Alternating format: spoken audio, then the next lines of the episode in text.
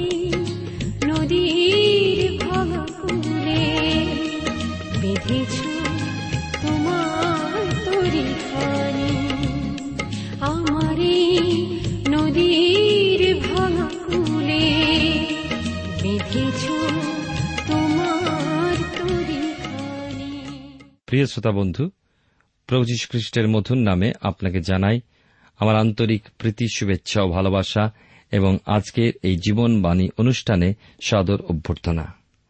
জীবনবাণী অনুষ্ঠানে ধারাবাহিক আলোচনায় আমি বাইবেলের পুরাতন নিয়মের বংশাবলী পুস্তকের দ্বিতীয় খণ্ড আজকের আলোচনা শুরু করব। সমগ্র জগতের মানবজাতির পরিত্রাণকর্তা প্রভু যীশু খ্রিস্ট আমাদের একমাত্র উপাস্য, একমাত্র আরাধ্য ঈশ্বর। তারই মহান ও মধুর নামে আপনাকে অভিবাদন জানিয়েছি। তার কারণ তাঁরই মধ্যস্থতায় পিতা ঈশ্বরের সঙ্গে যেমন যুক্ত হয়েছি, তেমনি তাঁরই মধ্যস্থতায় আপনার সঙ্গে যুক্ত হয়েছি। তিনি হলেন সন্ধিস্থল। তার মধ্যস্থতাতেই সমগ্র বিশ্বের এক প্রান্ত হতে অপর প্রান্তে মানুষের মধ্যে সৃষ্টি হয় যোগবন্ধন। খ্রিস্টকে স্বীকারপূর্বক তাকে ত্রাণকর্তা হিসাবে ব্যক্তিগত জীবনে গ্রহণকারীগণ হয়ে ওঠে ভাই বোন। তিনি হন জ্যেষ্ঠ ভ্রাতা, আর সেই আত্মীয়তার বন্ধন এত দৃঢ় হয় যে জগতের মধ্যে রক্তের সম্পর্ক সূত্রে আত্মীয়তা যায় ছিন্ন হয়ে কত সময়? প্রকৃত আত্মীয়তা হল ঐশ্বরিক বা আত্মিক সূত্রে। মাংস রক্তের আত্মীয়তা শুধুমাত্র উপলক্ষ। প্রকৃত আত্মীয়তা হল আত্মার মাধ্যমে জাত সম্পর্কযুক্ত। আমাদের জীবনই তো আত্মার সম্বন্ধ ভিত্তিক। সেখানে এক পিতা ঈশ্বরের সন্তানে পরিণত হয় ঈশ্বরের সন্তানেরা। কিন্তু খ্রিস্টকে সম্মুখে রেখে তার আদর্শকে রক্ষা করে রক্ত মাংসের সম্পর্ক এবং আত্মিক সম্পর্ক উভয় ক্ষেত্রেই জীবনযাপনকে খাঁটি ও শুদ্ধভাবে সুরক্ষিত রাখতে হয়। প্রভু খ্রিস্ট যিনি স্বর্গের ঈশ্বর, অথচ ঈশ্বরের মেষশাবক রূপে প্রত্যেকটি মানুষের পরিত্রাণ সাধন করণার্থে এই জগতে মানুষও এলেন, মানুষের মাঝে বসবাস করে স্বর্গীয় আদর্শ রক্ষা করলেন। তিনি পথ হলেন। খ্রিস্ট পথেই মানুষ ঈশ্বরের সন্ধান পায়। ঈশ্বর কেমন? মানুষ তার পরিচয় জানত না। যদি না প্রভু খ্রিস্ট স্বর্গীয় সমাদার, মহিমা, প্রশংসা ও সিংহাসন পরিত্যাগপূর্বক এই জগতে আসতেন, রাজাদের রাজা, প্রভুদের প্রভু খ্রিস্ট যীশু এই জগতে এলেন এক ছুতরের পরিবারে। কিন্তু ছুতরের পরিবারটি রাজবংশের। দাউদ রাজবংশের। এই দাউদের বিষয় আমরা ধ্যান সহ অধ্যয়ন করেছি বংশাবলী পুস্তকের প্রথম খণ্ডে। আর আজ যে পুস্তকের দ্বিতীয় খণ্ডের শুরু, এর পূর্বেই ওই প্রথম খণ্ড অধ্যয়নে পেয়েছি আমরা বংশধরদের আদম হতে দাউদ পর্যন্ত। কি প্রয়োজন এই বংশবৃত্তান্তের? প্রয়োজন যেহেতু তা দাউদ পর্যন্ত দেওয়া হয়েছে। কেন দাউদ পর্যন্ত? তার কারণ দাউদই বহন করেন প্রভু যীশু খ্রিস্ট পর্যন্ত। আর নতুন নিয়মে শুরু লক্ষ্য করুন প্রভু খ্রিস্টের বংশাবলী পত্র দিয়ে। তিনি দাউদের সন্তান। এই কথায়, এই জন্য তা দেওয়া হয়েছে। প্রথম খণ্ডতে আমরা জেনেছি দাউদ ঈশ্বরের শক্তিস্বরূপ নিয়ম সিন্ধুক জিরুসালামে এনে প্রতিষ্ঠা করলেন, তাকে সুরক্ষিত রাখা স্থানরূপে মন্দির নির্মাণে উদ্যোগ নিলেন, সকল সাজ সরঞ্জাম, ক্লেশের দিনগুলো হতে সংগ্রহ করে এসেছিলেন আর ঈশ্বরের আদেশ ছিল তার প্রতি, তুমি আমার নামের উদ্দেশ্যে গৃহ নির্মাণ করিবে না। কেন তুমি যুদ্ধের লোক, তুমি রক্তপাত করিয়াছ, তোমার পুত্র সলমনি আমার গৃহ, আমার প্রাঙ্গণ সকল নির্মাণ করিবে। কেননা আমি তাহাকেই আমার পুত্র বলিয়া মনোনীত করিয়াছি, আমি তাহার পিতা হইব। ঈশ্বরের মনের মতো ব্যক্তি দাউদ সেই আদেশ পালন করেছিলেন। মন্দির তিনি নির্মাণ করলেন না, কিন্তু মন্দির নির্মাণের সকল বিষয় সংগৃহীত করলেন, জাতির অধ্যক্ষ ও নেতাদেরকে করলেন উৎসাহিত।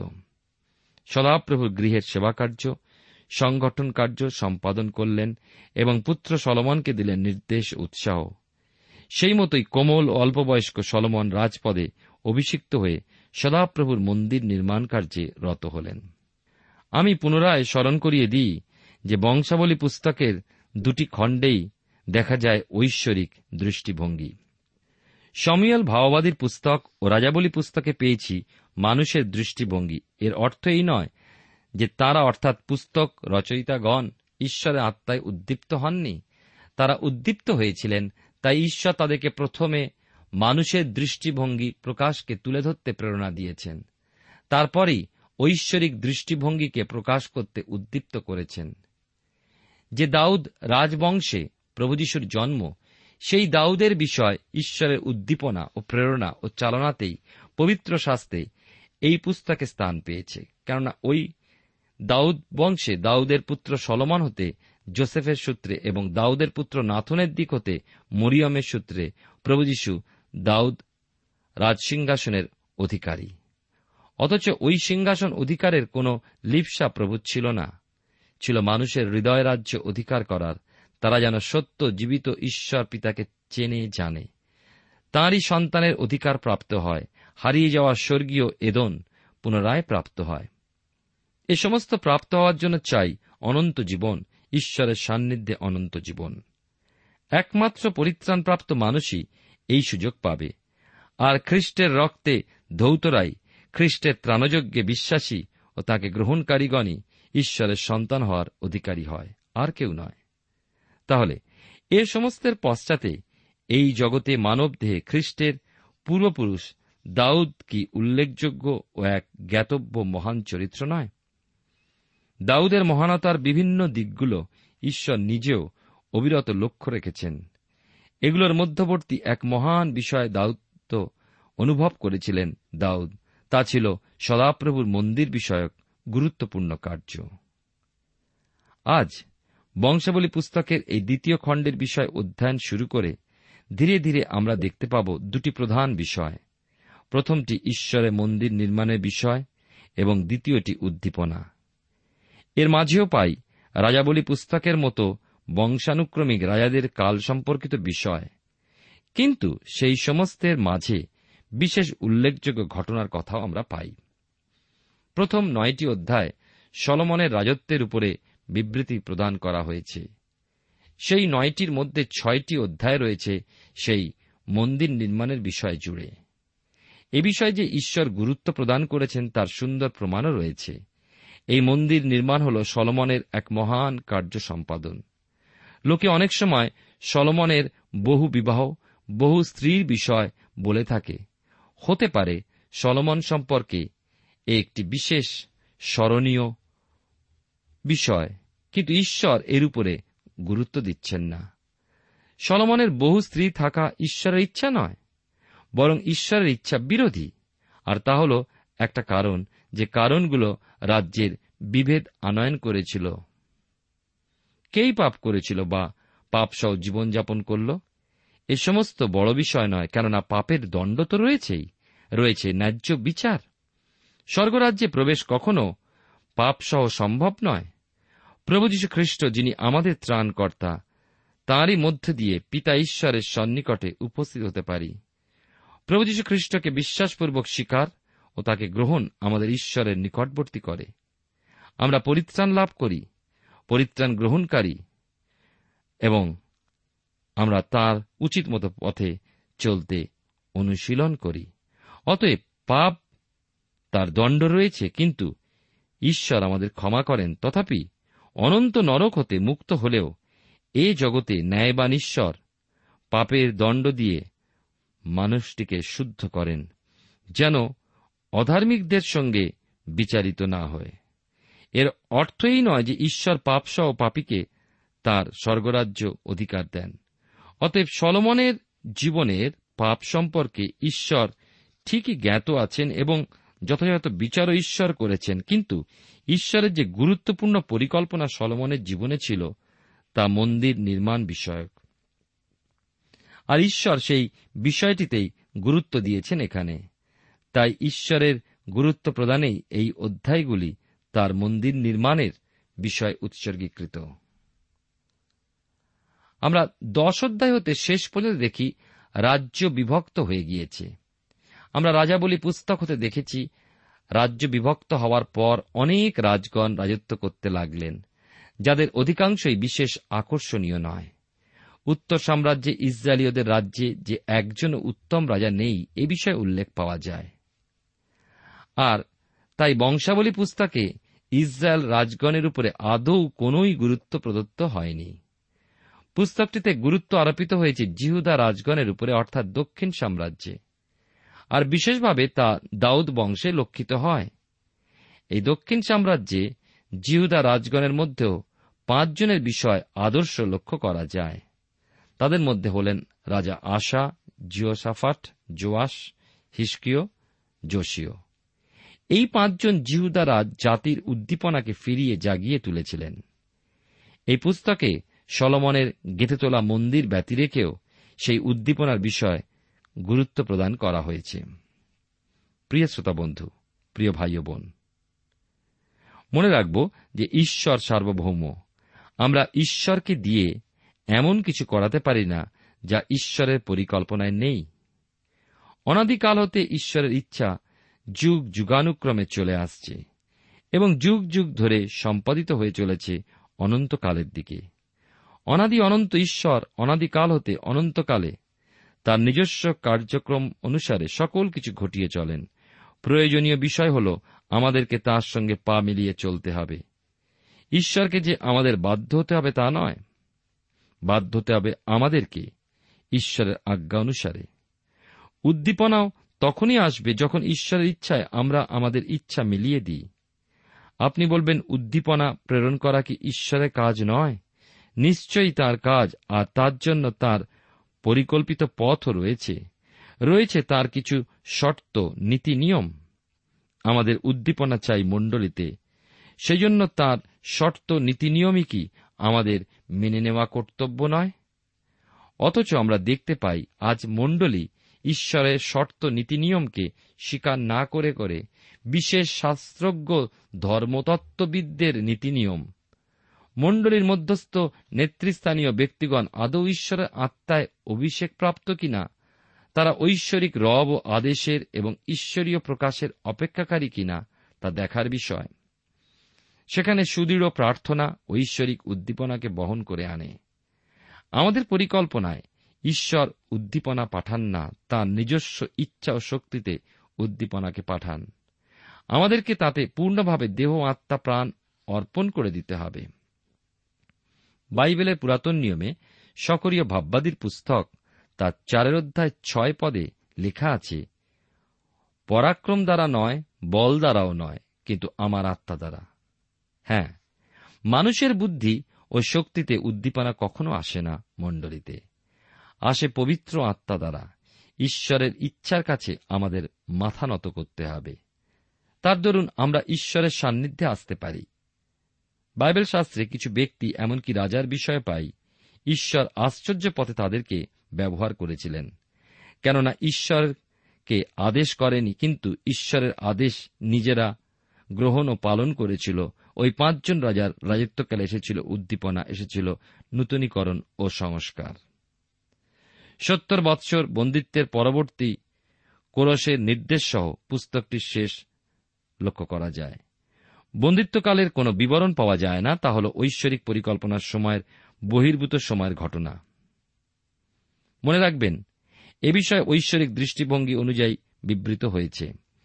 প্রথম খণ্ডে পেয়েছিলাম দাউদের পদে তার পুত্র সলমন রাজা হয়ে সদাপ্রভু সিংহাসনে উপবেশন করলেন ও কৃতকার্য হলেন এবং সমস্ত ইসরায়েল তার আজ্ঞাবহ হল। দাউদ যাদেরকে নিয়োগ করলেন, বিভিন্ন পদে তারা সলমন রাজার অধীনতা স্বীকার করেছিল। এই রাজপদে সিংহাসনে উপবেশন হতেই এই খণ্ডের শুরু। আসুন আমরা শুরু করছি বংশাবলীর দ্বিতীয় খণ্ডের একের অধ্যায়। এই দ্বিতীয় বংশাবলী একের অধ্যায় অন্তর্নিত বিষয় পাই সলমন রাজা হলেন ও জ্ঞান বুদ্ধির জন্য প্রার্থনা করেছিলেন।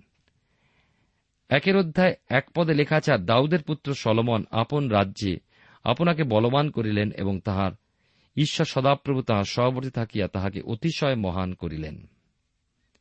আমি এর পূর্বেই বলেছি, আবার তা স্মরণ করিয়ে দিই যে সলমন দাউদের মনোনয়ন ছিলেন না, ছিলেন ঈশ্বরের মনোনয়ন। সলমন ছিলেন অল্পবয়স্ক ও কোমল। অপসলম মারা গেলে দাউদের হৃদয় যেন বিদীর্ণ হয়ে গিয়েছিল। তার ক্রন্দন ও শোক হেতু সমস্ত লোকের কাছে বিজয় শোকের বিষয় হয়ে পড়েছিল। রাজা দাউদ অত্যন্ত ব্যথিত হয়ে উঠেছিলেন। সেনাগণকে প্রেরণ করার সময় দাউদ বলে পাঠালেন অপসলামের প্রতি প্রেমবশত তোমরা আমার অনুরোধে সেই যুবকের প্রতি অপসলামের প্রতি কোমল ব্যবহার করিও। উচ্চস্বরে সেদিন মৃত্যু সংবাদ দাউদ ক্রন্দন করে উঠেছিলেন। সেদিন তার কাতরোক্তি শোনা গিয়েছিল, হায় আমার পুত্র অপসলম হায় অপসলম আমার পুত্র আমার পুত্র। কেন তোমার পরিবর্তে আমি মরি নাই? অপসলম হতে বিচ্ছেদ তাকে চূর্ণ বিচীর্ণ করে দিয়েছিল। দাউদ অপসলমকে প্রেম করতেন। সলমন তার এত প্রিয় ছিলেন না, ছিলেন প্রিয় অপসালম হ্যাঁ দাউদের প্রিয় হলেও অপসালম ওই সিংহাসনের উদ্দেশ্যে ঈশ্বর মনোনীত ছিলেন না। ঈশ্বর মনোনীত ছিলেন সলমন। ঈশ্বর পৃথিবীর তুচ্ছ দুর্বল বিষয়কে মনোনীত করেন আর তিনি অল্প বয়স্ক কোমল, দুর্বল সলমনকেই ব্যবহার করতে চাইলেন। প্রকৃতরূপে মন্দির নির্মাতা হিসাবে ঈশ্বর কর্তৃক সলমনই মনোনীত। লেখা আছে, আর দাউদের পুত্র সলমন আপন রাজ্যে আপনাকে বলবান করিলেন। সলমনের অধীনেই রাজ্য ঠিক সর্বোচ্চ স্থানে এসে পৌঁছেছিল। এই রাজ্যের অধীনে তিনি ভিত্তি গেঁথে তুলেছিলেন। কীভাবে?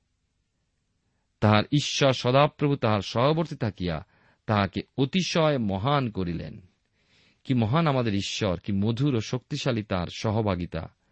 আমরা দেখতে পাব যে সলমন কীভাবে ঈশ্বরের অবাধ্য হয়ে উঠবে। এমন একটা স্থানে এসে পৌঁছাবেন সলমন, যেখানে ঈশ্বর সলমনকে অস্বীকার করবেন এবং বলবেন যে তিনি রাজ্য বিভক্ত করবেন। ওই বিভাজনের জন্য দায়ী সলমন। ঈশ্বর তার সলমনের সময় করলেন না শুধুমাত্র দাউদের জন্য।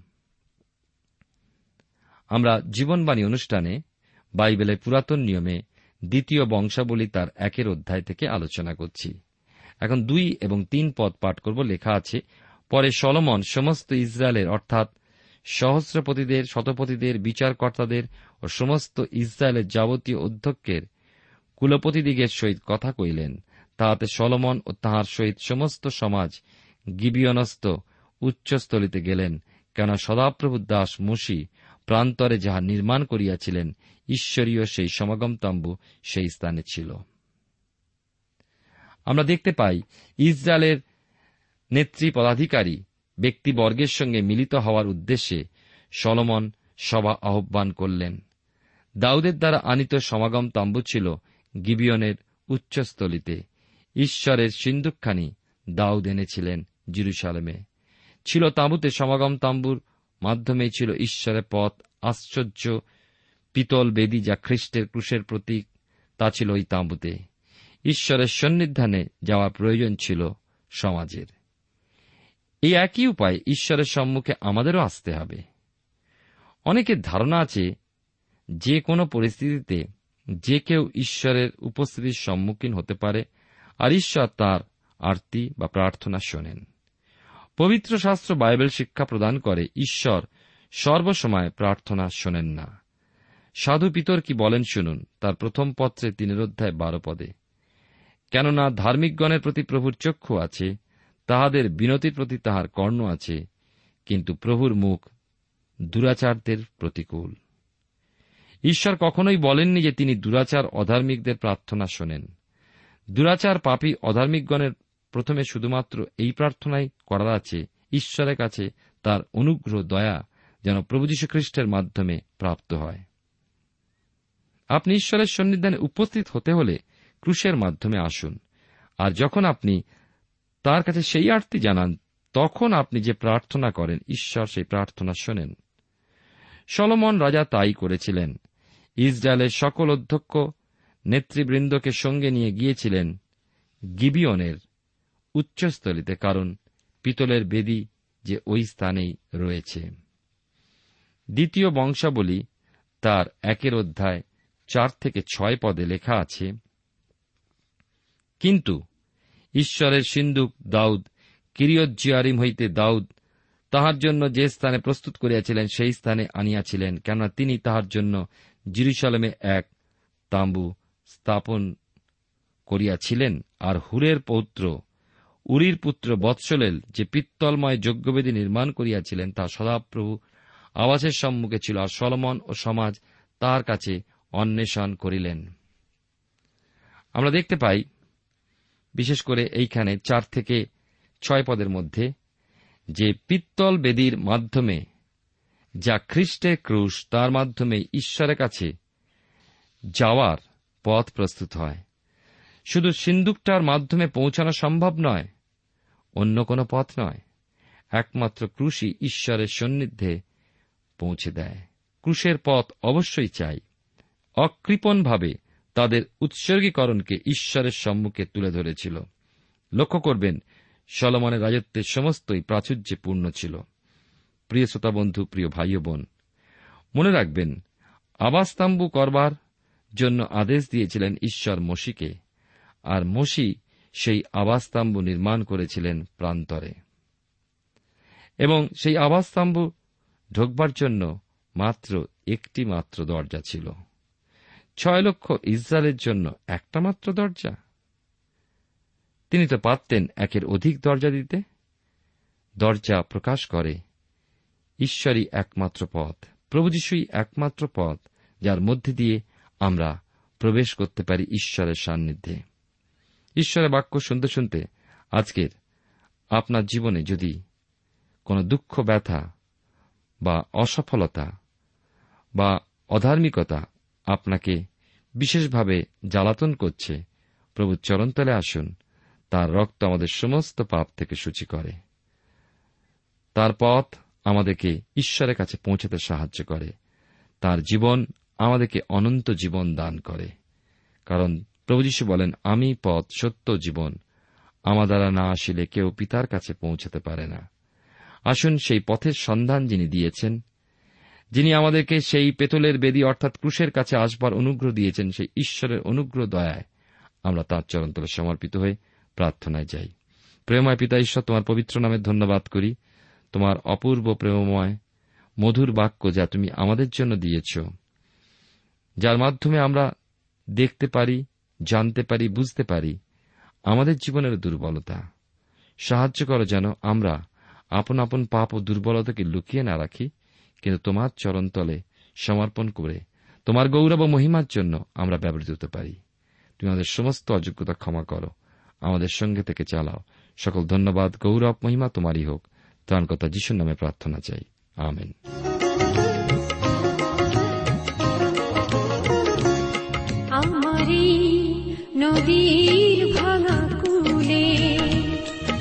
বেঁধেছ তোমার দড়িখানি? আমারি নদীর ভাঙা কুলে বেঁধেছ তোমার দড়িখানি? সহসা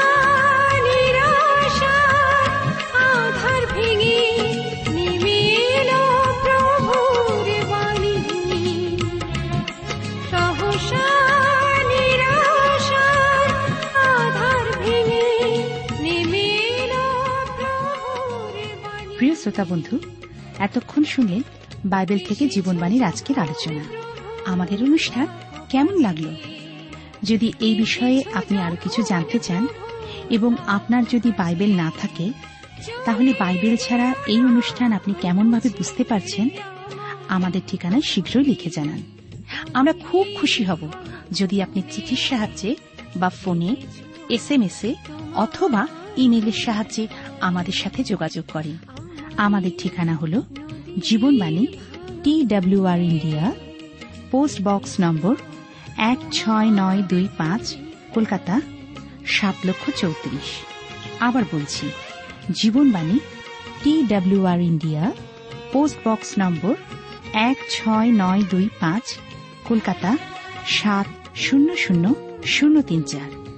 আমাদের ইমেলের ঠিকানা হল Bengali TTV at radio eight eight two dot com আবার বলছি Bengali TTV at radio eight eight two dot com আমাদের phone number two four three eight double zero four five two four three eight double zero four five এবং আমাদের mobile নাম্বারটা লিখে নিন nine four double three four nine seven two three five আবার বলছি nine four double three four nine seven two three five আজকের সময় এখানেই শেষ। বিদায় নিচ্ছি। নমস্কার। বেঁধেছ